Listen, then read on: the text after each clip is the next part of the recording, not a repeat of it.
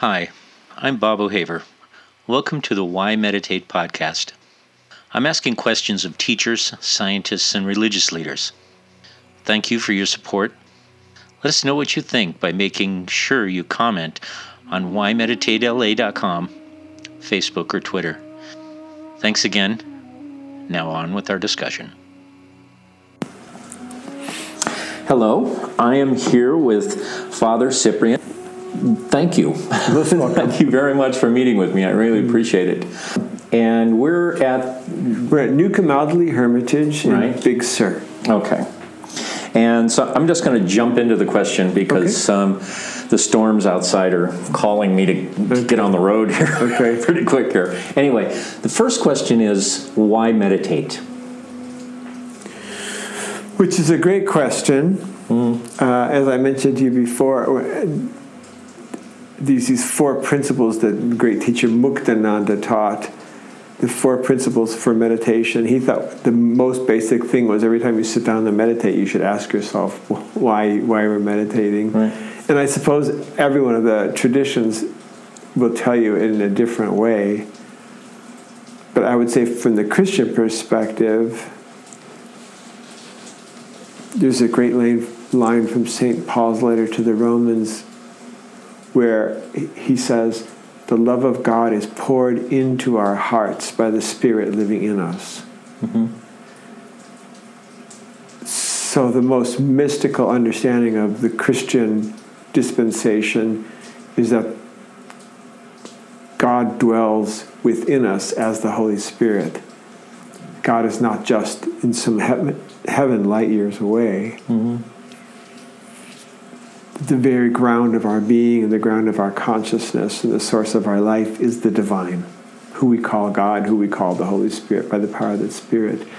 So I would say, from a Christian perspective, I meditate, I borrow the phrase from 12 Steps, to have conscious contact with that mm-hmm. with the ground of my being, with the ground of my consciousness, who is the divine, the love of God poured into my heart by the Spirit living in me. Great. I can add an alleluia onto that. Yeah. Good. Um, the next question is What is your definition of mindfulness and what does it look like to live a mindful life?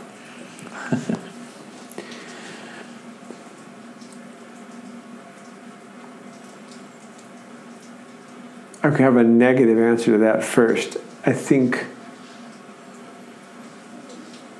from a secular perspective, we're usually so distracted by so many things. Even in my own life as a monk, you know, I'm the prior here, so I'm like doing administrative work and pastoral work and teaching work, and my my intercom is blinking with four messages, and the IT guy just went by, and I've got to preach tonight, and I have to do the announcements for Saturday, mm-hmm. and I could be so caught up in that that I forget that you're sitting right here in front of me, Right. and the sound of the rain outside, Sure. and the fact that our cook is in there cooking up a storm for the feast tomorrow.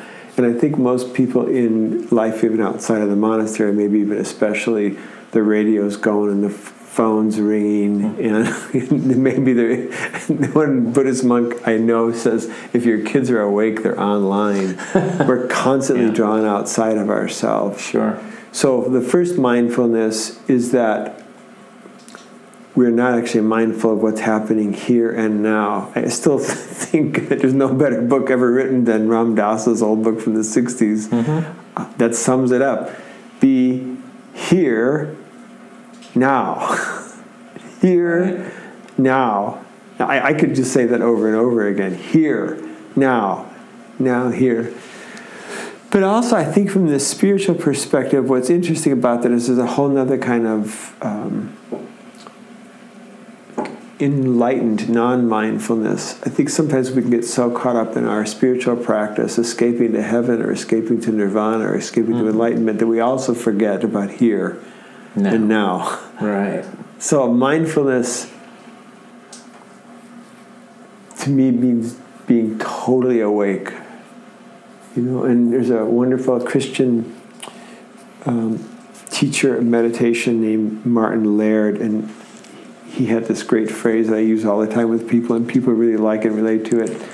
Usually, we're caught behind the wallpaper of our own narrative. Yeah. We're trapped behind the wallpaper of our own narrative. Right. We don't actually see what's going on without our own interpretation of what's going on. And sometimes we don't see what's going on at all. Right. right. Because we're trapped behind the wallpaper of our own narrative, our own story. So mindfulness is also that. It's like mm-hmm. somehow trying to take those filters down, take the funny glasses off. Right. Yeah. Right. And mindful living, yeah, I guess is that as well. That something somehow nothing is unimportant. There's a song by this wonderful songwriter Pete Mayer um, called "Everything Is Holy Now." That I I've adopted as one of my one of my theme songs. I, I'm a musician as well, so I sing it sometimes as if it were my own song. Right. And that's kind of the definition of monastic life. As Saint Benedict says in the rule that all the tools of the monastery should be treated as if they were sacred vessels for the altar. That's mindful Uh-huh. living. Like Right. nothing isn't holy. One time when I first took on this job as prior here, some friends of mine took me out for dinner up in Santa Cruz, and the one guy said to me, "So what's going on down there on the mountain?" And I said, "Well, today I've been dealing with sewer lines in the leach field out in the front of the property," and he said, "I thought you were up there doing holy things." And if I had thought about it for a second, I might have had a really subtle answer, but I kind of blurted out, What's not holy about a leach field in Assis? I mean, if this is what I'm supposed to do in service of my brothers and to protect our life, everything's holy now. Right. Even working on, with sewage, yeah, it's all holy. That's great. That's also mindful living, I think. right. right. If, it, if, it, if meditation doesn't lead us back to that, it's a waste of time. Right. That's great. Um, the next question is what is your or what is the difference or what do you see the difference between meditation, contemplation and prayer? Or do you see a difference? Uh, maybe a bit in semantics. I would make a distinction between meditation and contemplation only in this sense that, um, from my understanding anyway, what the Asian traditions call meditation, mm-hmm. the Western Christian tradition calls contemplation. Mm. And what the Western Christian tradition calls meditation, I think the Asian traditions call contemplation. Okay. You know, for us, meditating is expansive thought, is discursive thought. And we mm-hmm. mainly know it through St. Ignatius of Loyola. Their meditation style is you would read a passage of scripture and you would imagine what Jesus was wearing and what the roads looked like, what the air smelled like, what the people around were like. So it's expansive. Mm-hmm. And when we do our practice, it's called Lectio Divina. The first stage is or uh, Lectio, reading, and then meditatio, which means actually kind of chewing on that reading, meditating on it until it expands into more images. The third stage is oratio, prayer, which so that meditation is supposed to lead you to prayer and inform your mm. prayer. So the reading will teach you how to pray, focus your prayer. And the mm. final stage of it is contemplatio. Hmm. So for us, Right. contemplation comes after meditation. And in my understanding, it's the simplification of that meditation, it's bringing it down. Mm-hmm. When I teach that to groups, I say, now take whatever meditation you had on the reading and make the smallest prayer, the shortest prayer possible out of it. There's your oratio. And I'll use that as your mantra.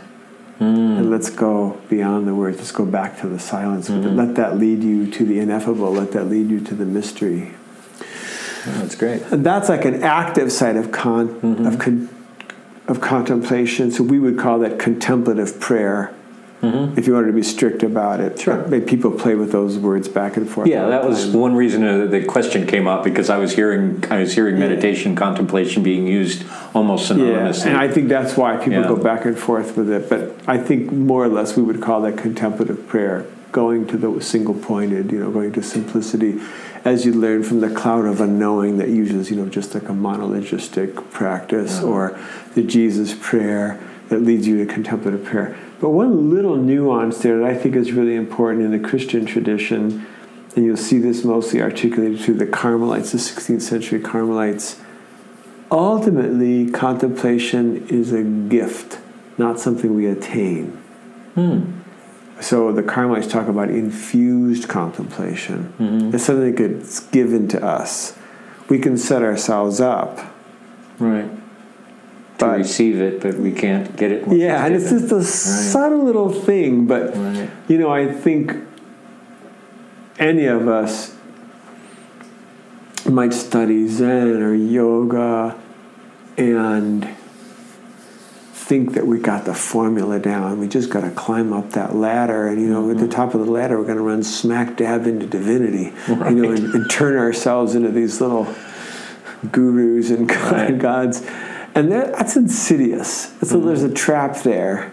and I, I, I don't believe that even Hinduism and Buddhism, with, with which I'm the most familiar, and even Taoism to some extent, I don't believe that they are without their own notion of grace as well.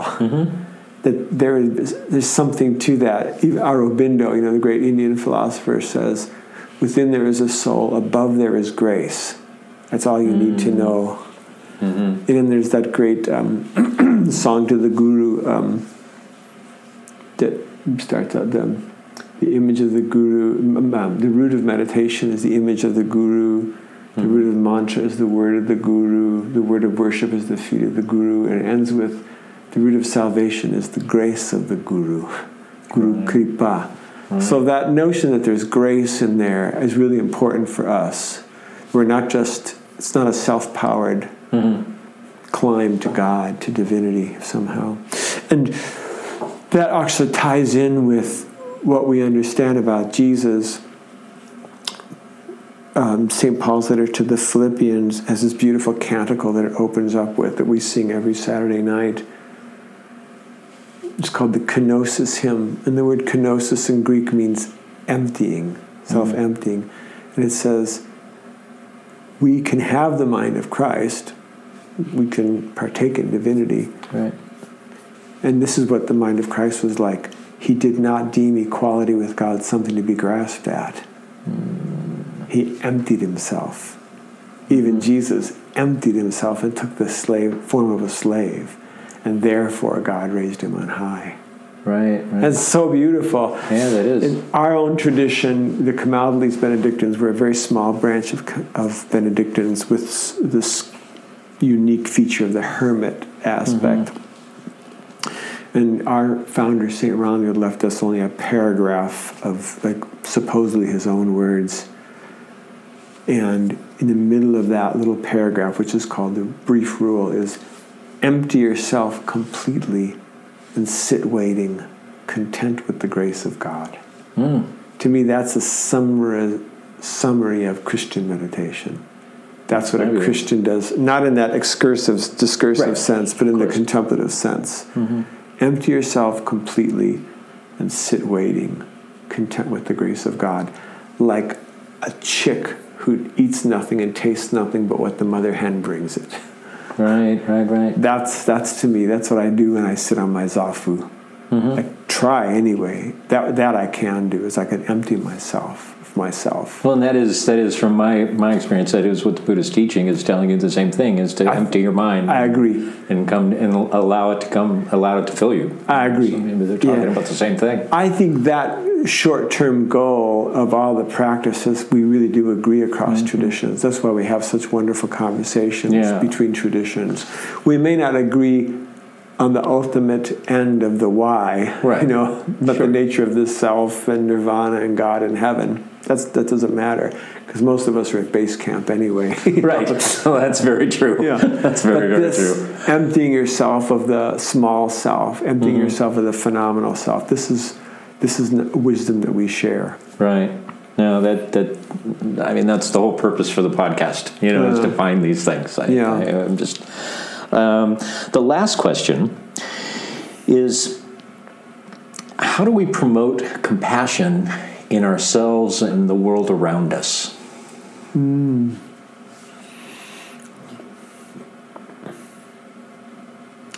How do we promote it?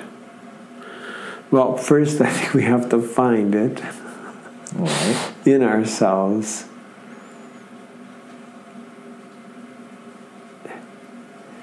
Uh, I know for the Buddha, it was one of the most attractive things about the life of the Buddha to me is that wisdom and compassion always go together. Mm-hmm. You know, when he understands the Four Noble Truths, you know, of, mm-hmm. of suffering and impermanence, uh, it's because of this clinging to self or clinging to selfish clinging.